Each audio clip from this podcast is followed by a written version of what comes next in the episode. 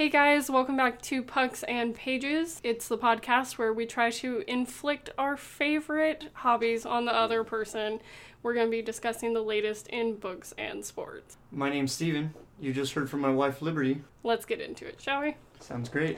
This week we're actually going to go backwards from our usual format and we're going to talk about the books first because we're going to be discussing the adaptation of Harry Potter and the Sorcerer's Stone into a movie. Yeah, it's uh, definitely interesting because you know Liberty's always told me that the book was better than the movie, and since I read the first book when I was a child, I don't really have that fair comparison. So um, since we finished, or since I finished the first book, and also you finished the first book I read this that week, this week as well. did yes. a reread. You know, we decided to kind of do that comparison. You know, I know that it was kind of set up by a panel that we went to at LeakyCon where you you know we sat in on which Ron is better, movie Ron or book Ron, and I was so confused because I didn't understand that there was a difference at all. And what did you decide now that you've read and seen both? I definitely am leaning more towards the book book Ron a little bit. I, I like movie Ron still, but you know the, now that I know what the standard was, it's not quite like the same excitement I guess for it. Looking at your face, it kind of looks like you're agreeing with me just because you know that uh, if you don't, you're in trouble. Yeah, I'm kind of in this pickle where I know that like I like movie Ron still, but I also like book Ron still, and I'm kind of in this pickle where like if I was in that room, I wouldn't know who to argue for right now. Right. Well, I think uh, when it comes to Ron as a character, the movies don't do him justice because he's a little funnier, a little sassier. I think in the books, at least the first one. I definitely could see see that that fair comparison. And then I think the other big thing for me, honestly, with the movies and the books were like there were whole chunks of the book cut out. And like I get it, it's a movie. We don't want a Lord of the Rings where we're watching a movie for four hours, you know. So The first movie, I completely forgot how long it was. It's not that it's a super long movie, but nowadays movies are between like an hour and a half to two hours, and this is over two hours. It felt like when I was a kid, the movie was short, that it wasn't very long at all. And especially when you're considering how short the book is, it just seems unfathomable that it could be that long of a movie. And yet they still cut stuff out, and it could have been even longer. But I think for me, my trouble mostly lies in the fact that it's world building that got cut, and it's not anything to do with the plot. And that's my main problem with the movies. There's so much you don't see that just enhances the world. Of course, the plot went along just about the way that it should have, but you miss so much of the little details that make it fantastical. And I, I, could definitely understand how that, that's the case, you know. Like, just starting off at the beginning of the book, like, there, speaking of the world building, there was so much at the beginning that you don't get in the movie. It was like, we're here and now he's grown up. Like, there was nothing Well, in between, you know? I mean, it kind of does that in the books, but the thing that I missed the most at the beginning was Dursley's day going to the office, seeing all the weird things coming home. Because when you're first going into these books, you're basically a muggle yourself. You mm. don't understand anything about what's going on. You don't know anything about this world, but you Yeah. see all the tiny things in Dursley's day that leads to Harry being delivered on his doorstep. And I think that's an interesting transition into knowing about the world and what's happening. Plus, it's just kind of funny. Yeah, definitely, definitely interesting. And uh, it just seemed like the the introduction scene where um, Hagrid ends up showing up with the baby, like it's similar-ish. Like it, it hits like about I would say like mm, maybe eighty percent to ninety percent of what's actually going on in the actual book. right. At the same time, like just starting off it to start like that, and there already be a difference, like that that seemed weird that there Well, would be that big of a difference. I think already. part of it is Hagrid gets the motorbike from Sirius, but Sirius doesn't become a character in the book series until book three. So I think the fact is they didn't want to bring it up. They didn't want to have to introduce a character you're not going to see for a couple more movies. And so I think it's stuff like that that's been moved around and changed. And of course, some of the sillier dialogue was removed from that part, especially like him offering McGonagall a lemon drop and stuff like that's not really necessary for moving the plot forward. But it is necessary to get a feel for the characters and who they are and understanding the world better. And then the other scene that I think at the beginning that kind of like just the differences, obviously, coming up at the beginning would be the letters coming in. Obviously, I know that's something that you particularly miss out from the book. Like, you loved the idea of letters just blowing into the house from every direction, windowsill, like crevice under the door, like. Well, I think for me, actually, the bigger part that I miss from that whole chapter is the fact that Dursley just slowly loses more and more of his marbles as we go on. And he starts with sleeping down on the floor, and then it involves him mailing the letterbox shut with a piece of fruitcake in July. Tell me who has fruitcake in July. I don't know anyone. A monster, that's you, because let's be honest, fruitcake is awful to begin with. Well, alone, if you can hammer in a nail with it, then yeah, it's probably not good for you. usually speaking, yeah, you're right. Um, and then uh, the other scene I think that really kind of jumped out at me was when they're going to the zoo for Dudley's birthday and how the friend of Dudley is not there. And so, like, Tyrus Polkus, yes. yeah, so you're not having like this tag team feeling necessarily that was going on. so- Right. And I think you get the feel in the movies that the Dursleys have everything they want and then give their kid whatever he wants and they're choosing to treat Harry like this. It's not because they're poor. And I think having another kid there and having to buy his entrance and buy him food and all that helps sort of prove that point more. Yeah. Because not only can they do this for Dudley, they can do it for another kid and still just give Harry crap. Yeah, and, and on top of that too, like it, it really also in the movie forced it to be like the first scene you see magic done by Harry. When in reality, for like years, he was stumbling upon dumb things that he could do accidental unintentionally. yeah. accidental magic yeah and i think it would have been a lot of fun to see how they completely shear off harry's hair and then it just comes back overnight i think that would have been really funny to see Yeah, like he, they get his hair cut so poorly for like picture day or something like that in elementary school, and he's like, "Ta-da! The shag is back." right right and you miss how harry's not really a muggle, but he doesn't know what's going on, and that the Dursleys are sort of freaking out and trying to stamp out all the magic in Harry, and you just kind of miss that up until they bring up the whole scene at the zoo. That's the one time you really get to see that.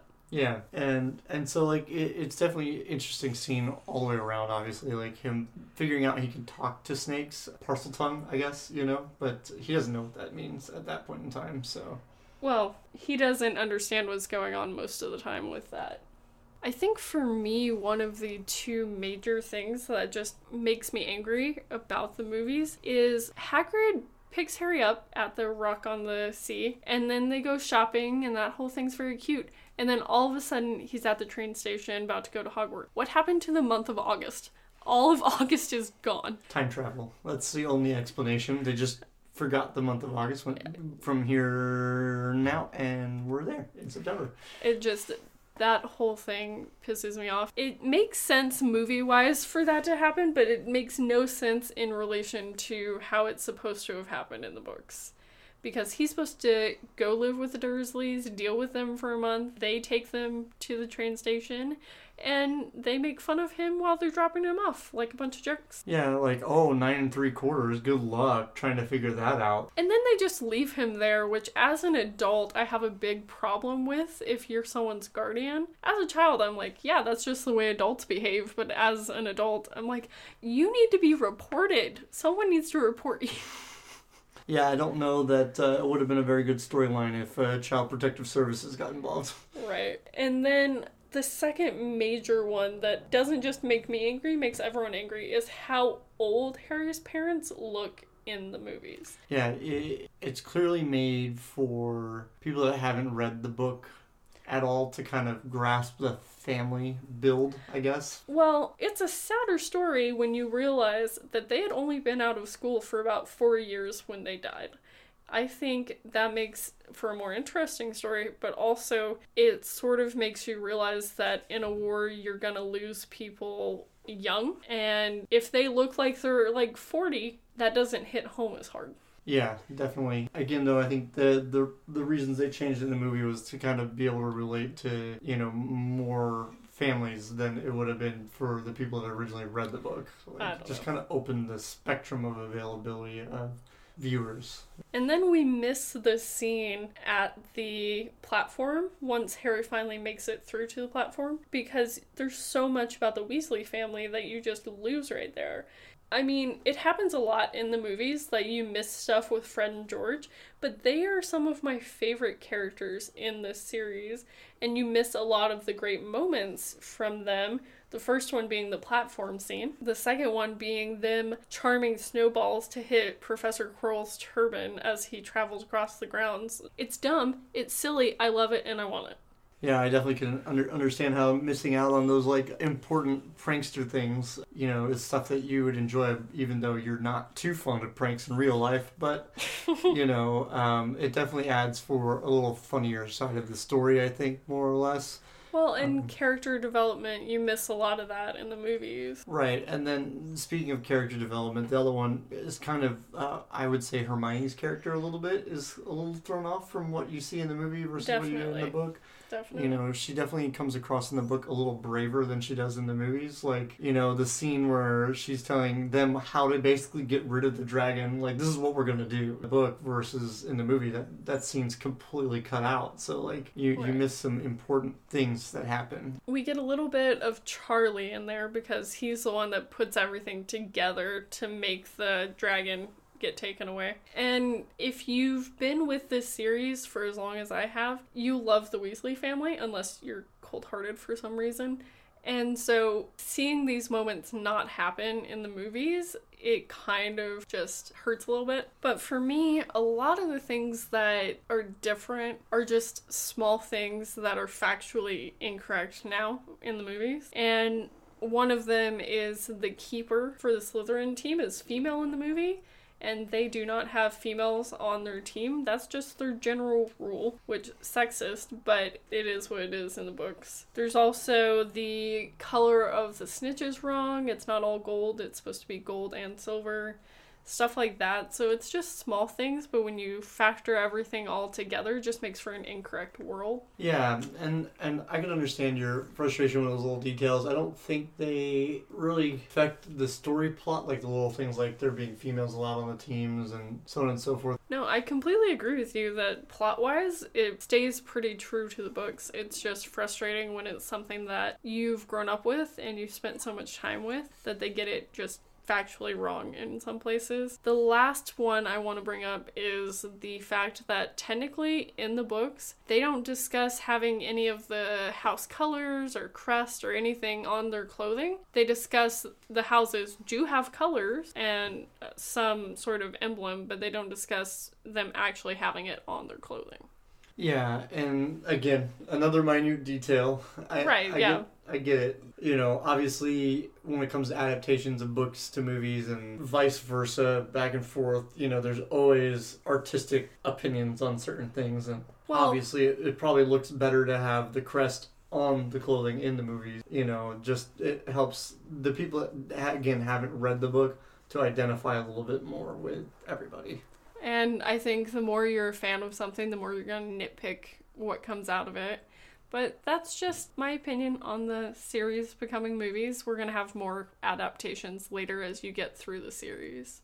It gets weirder. Well, I wouldn't expect anything less from this book series to be just a little bit strange. So it seemed like overall the movies were pretty close to what was going on. I I felt that, like there were a lot of scenes that, you know, were kind of missing. Obviously, the way the forest scene breaks down when they're on detention, that's completely wrong. You know, there's bits and pieces of it that are kind of right to what the book did, but for the most part, it was like we took about 10% of what we liked from that scene and made it a thing. And then, kind of the same thing with the portion where he is going through all the tests with Hermione and Ron. They definitely play out differently in certain scenes, like the broom riding, you know, where they're trying to get the key, they're trying to get the flying key out, you know, right. to get through the door. There's three brooms in the book, which would have made it a lot easier because in the movie they made it seem like whoever was on the broom is the one getting attacked, everybody else is fine. And so, like, if that were the case in the book, you've got two people to distract the flying keys from the person trying to get the other key, which is more or less what happens in the book. You know, then you miss out on a really important scene, I think, in Hermione's character plot to make her seem even, like, more intelligent than she already comes across. you know, With with, the, the riddle. potions, yeah, yeah. the potion riddle. That was clearly set up by Snape, you know, and it's something you don't really get the opportunity to see, and it's a strong point for Hermione's character, you know, in the book. So it's just, it's tough to just cut that out. I think one of my things reading through it this past week was it seems a little more ruthless the fact that they just leave Ron there. I know they had to in order for her to solve the riddle so Harry could move on and all that. But in the books, it just it's like Ron's fallen, all right, moving on. Or at least that's how it comes across this time reading it, just for me and the way I saw it. And you kind of see it as adaptation wise with the building of Ron and Hermione's relationship right off the bat in that scene. It's kind of like she immediately runs over to him in the movie, or tries to, anyways, and Harry's like, whoa, pump the brakes. Whereas in the book, she she doesn't move. You know, she just Right. stands there and lets Harry make the next move and win because she knows what's going to happen. And so you see a level of caring from Hermione immediately for Ron that you don't necessarily see right off the bat in the books. Well, as you will go on in the series, you'll see that Hermione's actually more ruthless than she comes across in the book or in the movies. And so I think you're missing that level of character dynamic.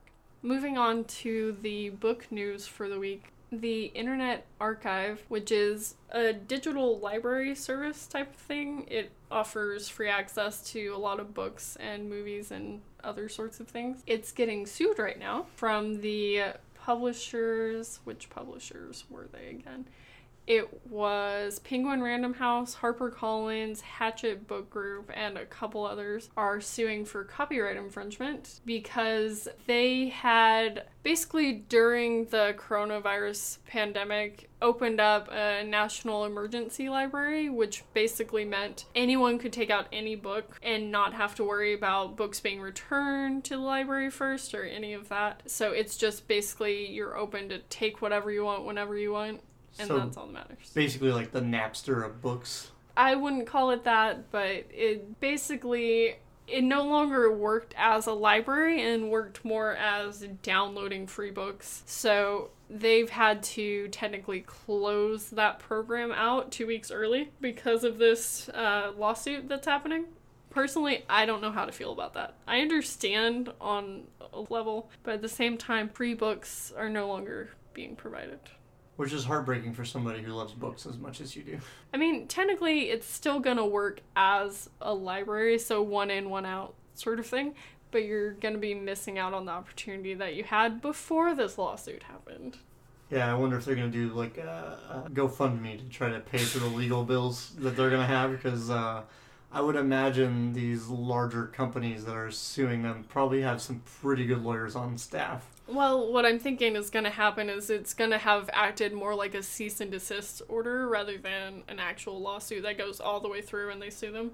Gotcha. So kind of in a sense, like when the cable company's like, "Hey, you're pirating movies. You need to stop doing this. It's bad." Tisk tisk. Not that we know anything about that. Yeah, no, just like a little slap on the wrist, you know. Right, right. I just, I don't know. For me, I thought it was interesting because it's basically still a library, but then at the same time, you have the part where no one has to return anything first. So it's a little frustrating because lately the wait times for libraries, ebooks, and audiobooks is getting outrageous, which to a degree I like. I like that more people are reading, but at the same time, I don't want to wait 52 weeks for a freaking book.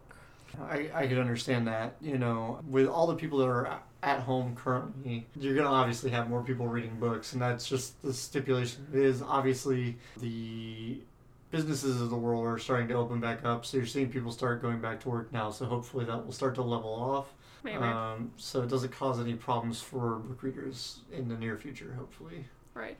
I know some libraries are starting to open up for hold. So basically, you put in a hold for a book. They tell you to come to the library, but you have to wear a mask and stay in your car and all that. So it's starting to open back up, so you don't have to do an ebook or audiobook, but it's going to take some time before we're fully back to functioning libraries.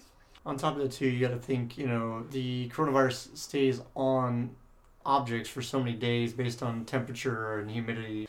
So, with the libraries opening back up, I know that ebooks are probably the safest way currently to not spread COVID 19. Right. Uh, with normal books, you're going to run into the stipulation of basically the libraries are going to have to hold the books for so many days in order to keep them clean and not, you know, cause health issues or spread COVID from somebody that may have had the book. The second bit of book news for the week is Artemis Fowl is now available for Disney Plus streaming. And I never read this series as a child, but it was pretty popular. It's basically you read Artemis Fowl or you read Harry Potter as a kid, and that was your first foray into really reading. And the series is about a 12 year old, so this is technically middle grade, named Artemis Fowl. He's a millionaire, genius, and criminal mastermind. So it's sort of like a mix between Kaz Brekker from Six of Crows and Bruce Wayne from Batman. I was to say, it sounds a little comic booky, to be completely honest. Right. And it's basically he kidnaps a fairy, and it's not a good fairy, and then sorts of uh, mischief and magical mayhem happen from there. That sounds like a pretty interesting series as well. So maybe after Harry Potter, that's what I'll read because we'll just knock out some other books. But obviously, we'll kind of let some people in on deciding that. I would have to try to go into it with an open mind because for me, reading middle grade books as an adult is way different than reading them as a kid. So I'd have to try to look at it through the eyes of a child if I was going to do that. Yeah, I can definitely understand how that would be a complication. You know, in in, in that instance, being a, an adult, it's kind of hard to go back and have those childhood memories of a series that you never read as a child. Well, it's also sort of similar to when I read Harry Potter now. I'm just constantly looking around for an adult to make a smart decision and stop mistreating children. So that would make it difficult. But as a kid, you think, yes, this is the way adults behave, this is how they treat us. And then as an adult, you're looking around for someone to do the right thing. Yeah, yeah. But Um, I've I've heard that it doesn't quite match up to the books and more so than the Harry Potter series. So I don't know if I read the books if I would want to watch the movies.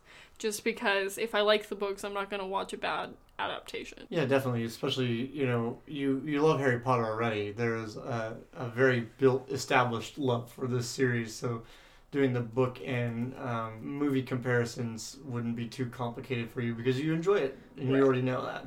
But I think if Artemis Fowl was just a series that I kind of liked, I would be okay with watching an adaptation that wasn't a perfect rendition of the book becoming a show or a movie.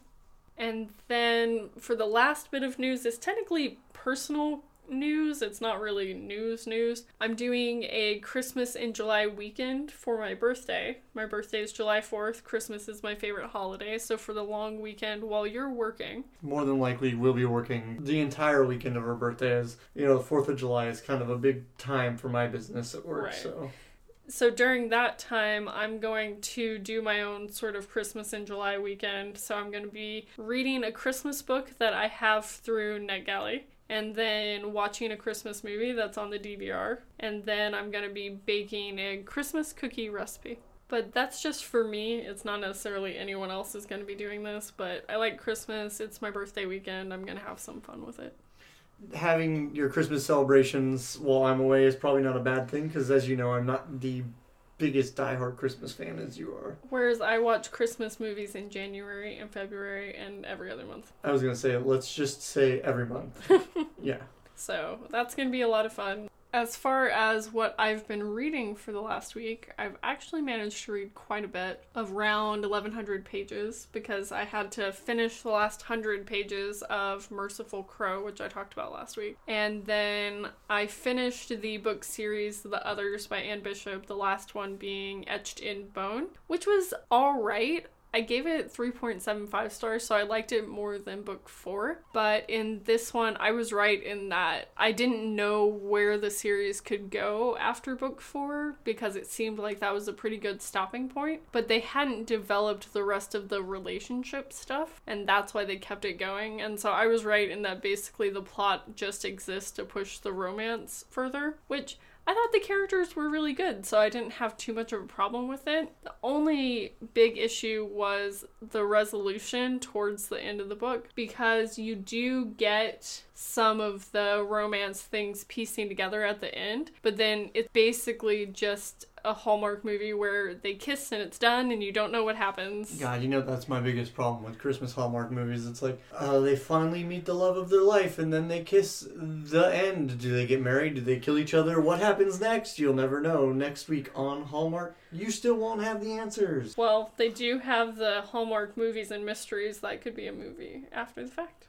I don't know. Just I, I, I feel like if they did a murder mystery type thing on Hallmark, they'd just be about ready to figure out who the murderer was and they'd be like the end So it's kind of like the way you feel with Christmas movies, but in a book. So that wasn't too great for me. yeah i can imagine that's not a good feeling that would Right. frustrate me And then I basically read Harry Potter and the Sorcerer's Stone in 24 hours, which I knew I would do because it's so easy for me to get through that when I've read it so many times. yeah i tried to quote things throughout the week to her that i really liked differences between the book and the movie and she was like no you're wrong let me pull it up right now in the book i'll i know the page of the line the paragraph you know. It's not quite that bad, but I did have to correct him since he didn't realize that Sirius Black brought Hagrid the motorcycle. that was a detail i guess i overlooked when i was reading it through the first time so in fairness she's read it at least what a dozen two dozen times more than i have so you know. Yeah, well, I read it in the Ravenclaw edition that we picked up when we were in Italy, and I have to say, I liked it a lot because you got a lot of stuff that you don't get with other books. It mentioned people who were in Ravenclaw and how to get to the Ravenclaw house, and there were sketches in there, and so that was a lot of fun. And a lot of that information came from Pottermore, which was J.K. Rowling's website to try to get fans to continue talking about it decades later. But there were sketches that I know I haven't seen before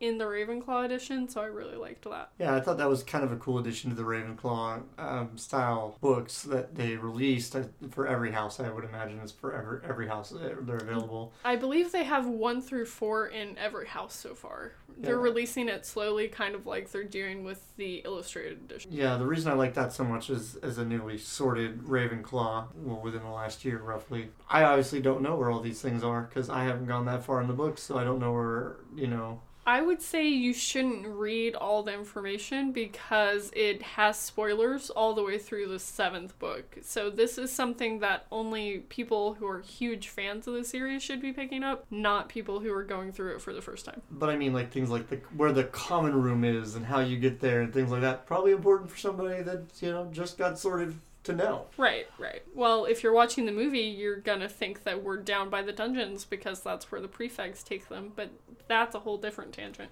And the last thing I read was Artificial Condition by Martha Wells. It's book two in the Murderbot Diaries. I'm normally not a huge sci fi person, but if you've got some sassy AI, I love it. I want it. I need it. And Murderbot is one of my favorite versions of that. I really wish I could just binge read all the novellas, but I'm trying to pace myself. And for this one, I gave it four stars, which I'm raving about it a lot for only a four star. But I think for it to be five stars, I would need these novellas to be twice as long. For me, my main complaint in my reviews, if you ever read them on Goodreads, is you'll see a little note at the bottom saying, I wish it was longer. And that's a problem I have with novellas. It's a problem I have with thousand page books. It's just, if I love it, it needs to be longer. Forget breaking it up into multiple things. That makes sense, but like I want it all right now. These novellas could have easily been 300 page books. I think it's just novellas are their own sort of thing, and the author didn't want to go into making them books. But I think this was a common enough complaint that book five in the series is an actual book. It's at least 300 pages, so I can't wait to get to that later on in the year. As for what we're reading next, you're going to be reading what chapters 6 through 12 this week for Chamber of Secrets? Yeah, I started it this week. Didn't really get the opportunity to tackle it too much. Work was a little busier this week for me, so um, when it came to reading, I was pretty worn out most of the nights this week. But that'll be fun because you'll be about halfway through when we talk about it next week, so that'll be good. As for what I'm reading next, I'm reading my next NetGalley arc. It's I Hope You're Listening by Tom Ryan. And it's basically a murder mystery, except there's a girl who was in this situation, but she wasn't taken. So it's sort of her peripherally trying to figure out what happened, what's going on, and then some weirdness ensues. And I know that this comes out in October, I believe. At least that's what it says on NetGalley. October 6th is the release date. But I try to read a NetGalley arc every month, and all of mine are like September and October releases. So it's a little early to be reading something that's sort of like dark and fall related, but it's got a really great cover. I know that for this one, it's not really the typical you have one character on the front and they look sort of mysterious and dangerous and it's a creepy setting. In this one, you have a bunch of people with flashlights walking through the woods trying to find someone on the cover and I really liked the coloring and the style. I think that looks really cool. So I'm excited to read that. And when I finish that, I'm going to be starting in on the last two books I've got from when we went and bought a bunch of books at a library sale last year in November. This one is a series I don't hear anything about, and I don't know if it's because it's bad or if just not enough people have read it. It's an older series. I think the first one came out in 2012. It's called Burnmark by Laura Powell, and it's basically you have a witch in a town where being a witch gets you killed, and that's all I really needed to know in order to want to read it. I know that she's supposed to develop powers and become stronger and other things as they go on. And of course, since it's 2012, there's going to be a romance, which not everyone's a big fan of. That's the way books worked in 2012. There's always a romance. But I think that's everything for books. All right. Well, um, when it comes to the sports world, it was a quieter week for the most part. We had some some big games go on. Um, Bayern Munich was sitting in the chair to win the Bundesliga title this week, but uh, your team pulled off just by the skin of their chin a game. Uh, In the 95th minute, we got a goal. Based on the statistics I was seeing was 96, but I, I'm sure it was 95th. They just did the roundup thing that soccer does from time to time for. Right. It might have been 95th in one second or Yeah, something like that. exactly. You know, Wonder Boy Eric Haaland pulling off. Uh, I love that child. yeah, Another, That sounded weird. another beautiful thing there. In the Bayern Munich game, we we scored all the goals, including one for the opposing team. Um, we had an own I didn't goal. see that. We had an own goal by Pavard. He was clearly trying to clear the ball out. He just didn't get the right angle of his foot on it. You hate to see it. And and what, what was the harder part of it was there definitely was a player on the other side of the cross who would have had a good scoring chance. However, Manuel Neuer was definitely set up to make the save on that player. He was out of the box area, like practically maybe 10 feet away from the player that would have had the scoring opportunity, which means he would have been a big body. It would have been a very tough angle to score the goal. I would have said that he probably had like maybe 15 to 20 degrees worth of space to actually shoot on the net from the angle he was at. It's kind of one of those ones where like the percentage is so low of a goal scoring opportunity. Just let the ball through. Well, and I've not watched a lot of soccer. I haven't seen this happen often, but in my head right now, there's a highlight reel or a low light reel of players, defensemen doing this in hockey. And it's like, your goalie had it. You need to back the F off. But then they just get in there and cause own goals, and it freaking sucks. And Pavard has a history of being a stellar defenseman, so it's just a blemish that he'll probably forget. You know, honestly, it's not something he's done very often in his career. I think it's like his second or third own goal ever, and Well, I mean, you guys won the game, so it's not like he needs to remember that in the back of his head. It's just, you hate to see it. And to be completely honest, the bigger blemish came from the opposing team, Mönchengladbach. Their goalie came out of the box to clear the ball and didn't look up fully to where he was passing. He just kind of had that like second nature decision in his head where it's just like, I know there's somebody there. I'm going to pass it to him on my team. And the problem was It wasn't his teammate? no, Zirkzee. Uh. well, his teammate was there, but Zirkzee had been breaking towards that player because he knew by watching tape that that's what the goalie does. So he did his homework, and it paid off because it was Zirkzee and an empty net basically just by itself. The goalie really tried his best, and the defenseman tried to get back, but Zirkzee is such a young talent that we don't get to see And the only reason we saw him is because Lewandowski and Muller were out due to five yellow cards on the season. They were suspended from a game. But honestly, the two players that came in to play for those two guys really stepped up their game. Um, we had a young guy. I want to say his last name was like Cousins or something like that. It's it's it's not pronounced Cousins, but it's spelt similar. So that my brain naturally wants to say that. I was gonna say that's not very German sounding. Yeah, but- it, it was his first um, appearance for uh, Bayern Munich as a starter, so I'm sure it was nerve wracked, but he played a really good game. He had three shots on goal, which, as a first time in the Bundesliga player, like that's awesome. And Mönchengladbach is no team to roll over on. You know, they're they're a pretty solid team overall. You know, higher middle group of the table. So Zirkzee, uh, we've seen him in a couple games over the last season. He's got that super fro that everybody loves so much in the soccer world right now. So, I call it the soccer fro because I don't see it anywhere else. Everyone else wears helmets of some sort. right. But he he definitely read that play correct, did his homework, and it paid off. Honestly, it was probably one of the more beautiful goals from this weekend. I didn't get the opportunity to actually see Haaland's goal, but I, I'm sure the way he works his magic, it was probably some form of beautifulness. I'm just glad it happened. And to me, it feels like going to the sixth minute in stoppage is a lot. Yeah. Because that's not six minutes from over the course of the game, that's the half, because you also do stoppage at the end of the first half. Yeah. So the fact it just being six minutes is crazy. I'm used to seeing two minutes, three minutes, four minutes. Anything over that feels like a really long time. like a big stretch. The the referee on the field is like, "Hey, uh, I love soccer. You're gonna get a lot of extras of it. I don't Here's some extra minutes." But I'm glad we managed to pull it off. I think we really need to win it in order to keep you guys from taking the league. Well, since your game was the first game in the morning, it definitely put the pressure on us to win. And if we didn't, you guys would have been scooting up ever closer. At this point, though, uh, after this week's breakdown of games and matches, we're looking at a possibility of Bayern Munich closing it out this week on Tuesday. They have But you could have done it last week and you didn't. yeah, well, i in this instance, it would be too many points for Dortmund to come back because there's only three games left in the season. Yeah, yeah. Just the way the Um, numbers work. Yeah, we're seven points up, so you know it's pretty much wraps it up. Um, the team we have to play this week is near the bottom of the table. Werder Bremen. We're we're playing them at I believe at home, and they're second from the bottom of the table. So they're they're in relegation zone. They've pretty much accepted their defeat. But as I know you want to say, you're ready for the underdog to come back and kind of upset us. I mean, if it's not doing bad things to my team, I want the underdog to win.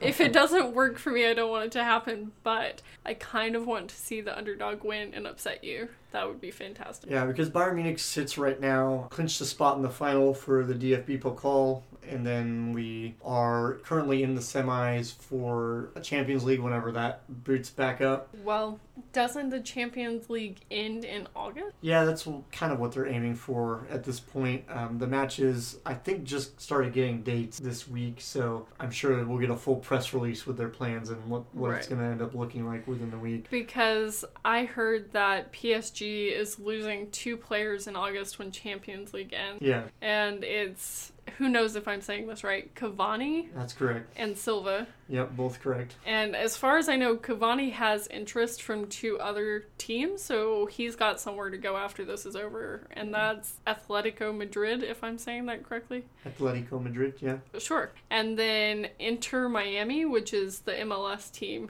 in the US. So he's got somewhere to go once the PSG lets them go. But for Silva, I don't see anywhere that he's got prospect. Uh, Silva will find a home. He's he's been a pretty steady player over the years, so I really wouldn't be too concerned. I'm sure somebody out there would be willing to you know take the risk on a short term contract with him somewhere for a reasonable fee. Well, and reason PSG is letting these two players go who have had a lot of games with the team seems to be financial. And then on top of that, they want to bring up the younger people and get them actually on the pitch and playing. Yeah, so uh, in the soccer world of sports, they're what they call a model team. They have so much money, it really doesn't make too much of a difference. They have young talent available, and it's going to be a very hot market during the off season this year. So they want to basically free up that cap space so they can be spenders instead of sellers. But we do get the Premier League coming back this week on Wednesday. Yeah. My team doesn't play till Friday. United is going to be playing against uh, Tottenham. Yeah, and then the first game back, starting on Wednesday, uh, the seventeenth, we have Aston Villa versus Sheffield United. I don't know that they're it's going to be the most exciting game to start. the The second game on Wednesday is honestly going to be the more interesting one, I think, for most people, um, with Man City versus Arsenal. Two Go very, Arsenal. two very competitive teams. Well, yeah, as a Man United fan, I could expect that from you.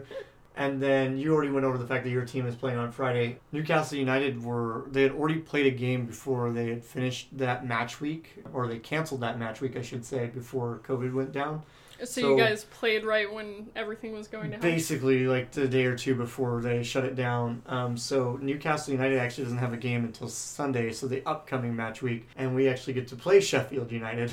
Um, so, you're going to keep an eye on this week's game. Yeah, I'm gonna watch the Aston Villa Sheffield United game, kind of see how it all breaks down. And big news of Newcastle United over the last two weeks, we're starting to finally see the deal closing down. Where Ashley, uh, who's the current owner of the Newcastle United team, is finally selling the organization. And as Oh, a yeah. Newcastle United fan, that makes me very excited. It's an investment group and a sheik who are uh, purchasing the organization.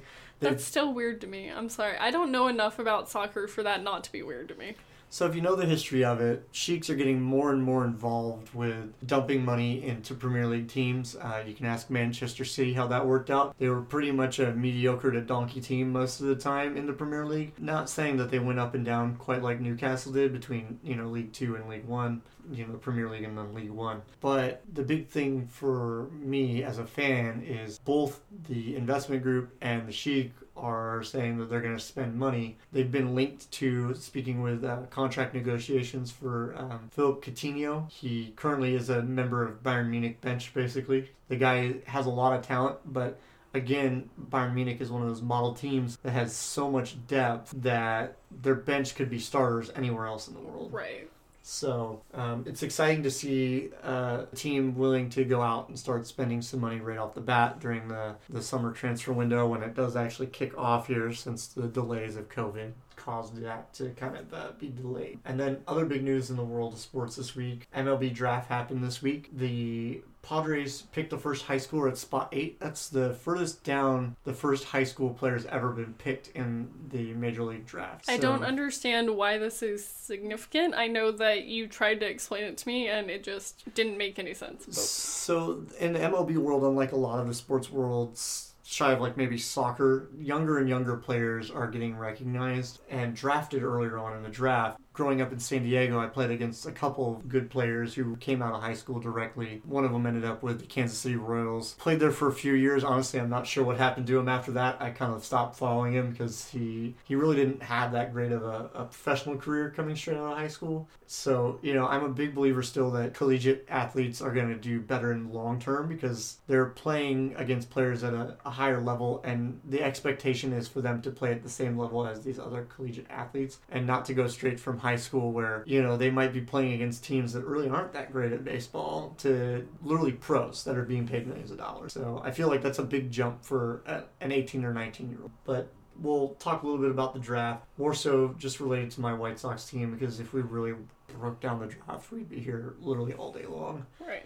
Uh, You guys had five picks. I don't know if that's the normal amount for a draft or if you traded away to get picks or get rid of picks, whatever. Um, it, it's pretty standard. Uh, the lower ranking teams obviously can end up with a few more picks. Um, the big ones came in the first and second round with our 11th pick of the first round of the draft. So we went after a guy named Garrett Crochet, which I'm waiting for your crochet joke to happen. I Um, don't have one, but I just want to see him in the dugout crochet. having having a little fun while he's waiting to be batter up. Well, as a pitcher, he's probably not going to be batter up very much in the in, in the American League, but uh, Like I said last week, sports not my bag. yeah, he uh, he had a pretty impressive season last year. And for the most part, he had a pretty fast growth in his collegiate career. When he joined the team in Tennessee as a freshman, he had a fastball that was only in like the low 90s to high 80s, and that so sounds fast to me, but apparently it's not. it's very slow and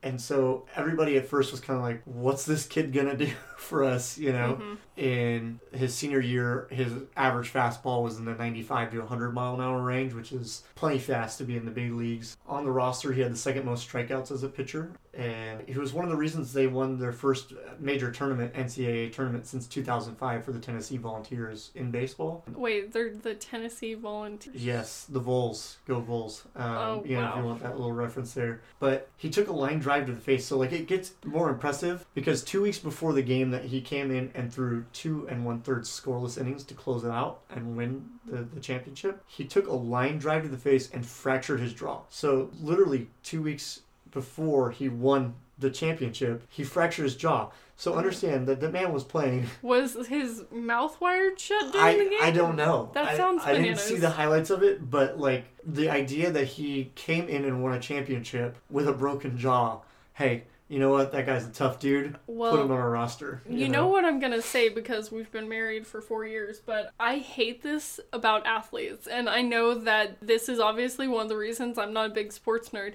You're freaking injured. Stop it. Go take care of yourself. Come back when it's over. Don't come back two weeks into your broken jaw getting healed. Like, no. Well, he's gonna. I think he's gonna fit in really well in Chicago, where they're notorious for having injuries to the face and still playing shortly thereafter, like Duncan Keith losing his teeth. In Duncan the, the Keith with no series. teeth. Yeah. I just um, I hate that athletes do this, and this is why I'm not a huge sports fan.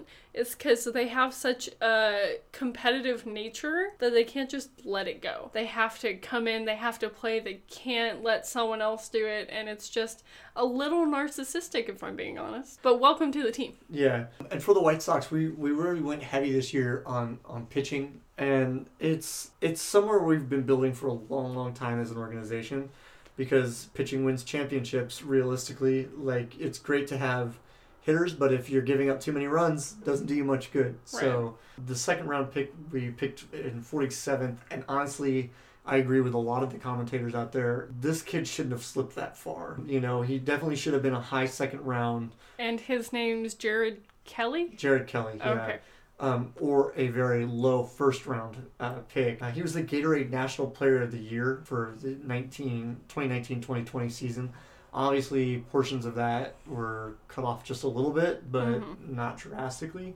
He was 32 and 3 in his high school career uh, this year, and I forget to mention that. Obviously, the Gatorade National Player of the Year is for high school athletes Oh, in the sport of baseball. But a 32 and 3 record, unbelievable. ERA was under 0.5 with a 0.43 ERA. So earned runs average, kind of like the goals against average, Oh, okay. That makes is, sense now. is the best way for me to describe it to a hockey fan for you. Per game, his earned runs average is less than one. That's insanity. And and he's not really a local boy to us here in Dallas, but he is a local boy to Texas. Okay. Um, he's from Refugio, and that is going to be the city is just a little north of Corpus Christi, Texas, so down by the the uh, ocean there, the Caribbean.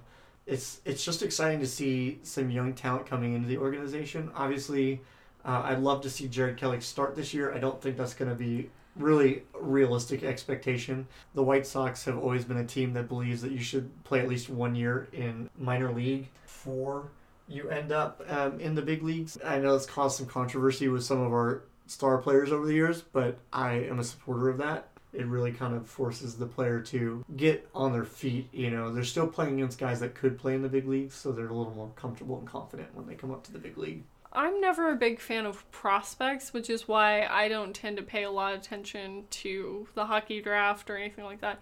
Because while you may be drafted in 2020, I might not see you for three years. For me, you're not a big player yet. So it doesn't really factor into what my 2020 2021 season is going to look like. Right. And then I think the last bit of news, honestly, from the MLB is how fed up the Players Association is with the, the, the governors and owners of the MLB. Not that I blame them. I think the MLB is blowing this big time because they had the opportunity to be the first sport of the summer to come back, Yeah. and they just completely wasted it.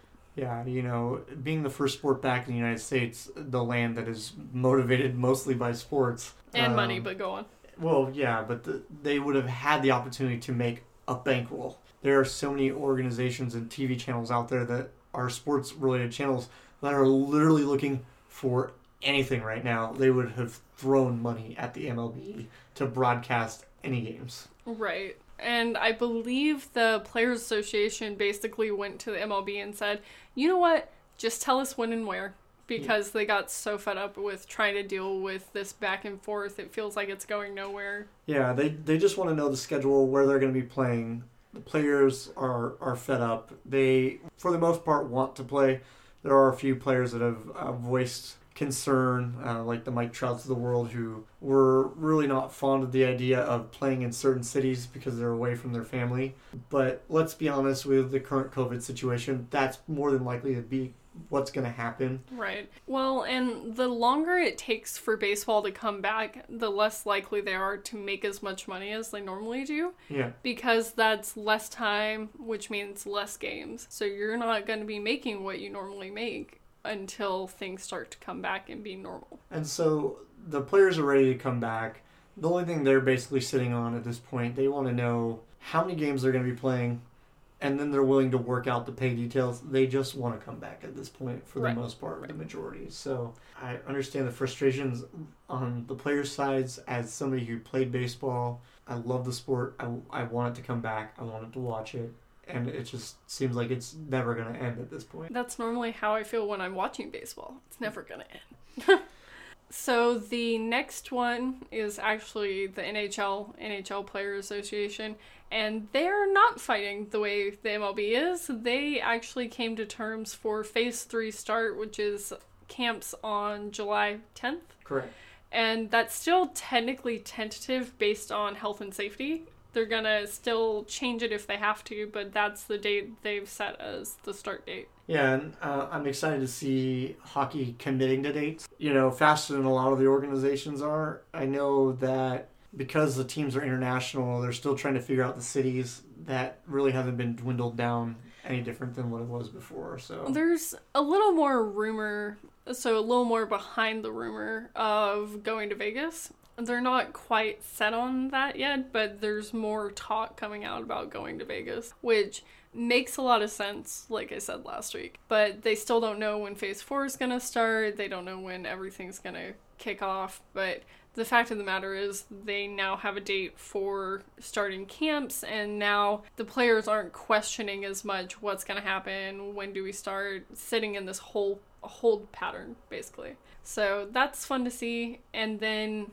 over the weekend, the Montreal Canadiens mascot, which I'm going to mispronounce because I know I am, Youppi, that wasn't a bad attempt. he's being inducted into the Hall of Fame. He looks a little bit like a monster, but he's joining a bunch of other well-known He, ones. he looks more or less like a mountain man would, to an extent, is the best description I could come up with. You know, full beard, little heavy set, you know, lumberjacky kind Yeah. of feel. But before this, I had no idea that uh, mascots can be inducted into a Hall of Fame, so that's a thing apparently. And the last thing isn't really a piece of news, but it kind of is because I think it's funny. And a Messi fan ended up walking onto the pitch during the second half to try to get a selfie with him, which. First of all, how did you make it into the stadium? How did you actually walk onto the pitch? So- That's my question. As I've thought about this, it kind of reminds me of like the random squirrels and things like that that get into baseball stadiums. Or cats, yeah. Yeah, or cats that will just run across the middle of the field out of nowhere, and you're just like, you're one of those. but in human form. Yeah. Well, it's especially weird considering the fact that it's still being played without any fans in the stadium. So not only did you have to get onto the pitch, but you had to get into the whole stadium to begin with and not be stopped. So like good on you for going out there trying to get what you want, but at the same time you're interrupting the sport and you know, you might get someone's And then there was just one more small piece of news that happened this week. The NBA Players Association is basically represented by six VPs that are players. Like, came together to kind of determine whether the season should start back up and so on and so forth. Kyrie Irving, a player for the Brooklyn Nets, stated that his concern is if the NBA comes back, they are going to be taking away currently from the political spectrum with George Floyd and all Right. this stuff. Most of the other players disagreed with that sentiment. They believe that if they were getting airtime, they could do things like the kneeling or wearing the Black Lives Matter shirts, which will get national news instead of Kyrie on his Twitter or Instagram showing off him Well- walking with people. at that point you have more of a platform. I also think they were talking about if they could finally get into play, then they could earn more money in order to fund Black things. Lives Matter. Yeah. Help fund. I don't know where I really want to stand on that one just because anything that's happening and getting news that's not the Black Lives Matter movement, it takes away from the movement.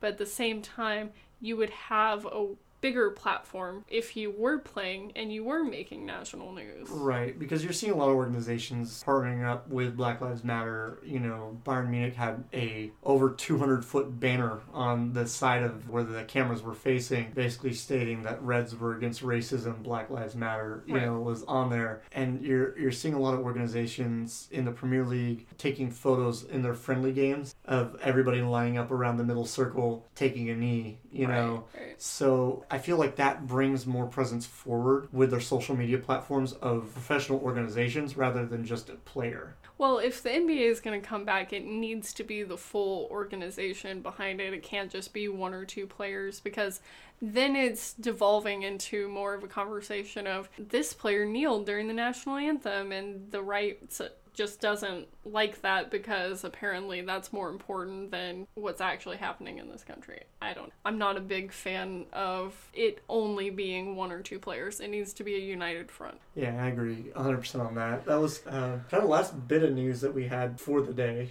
I didn't know about that, so that was interesting. Surprise. Yeah, but we should have linked down below in the notes all of our social media, my blog, Instagram, all the fun stuff. Our travel Instagram as well will be included in that. But uh, thank you guys for listening today. We really appreciate it. We will see you next week. Bye, guys. Bye!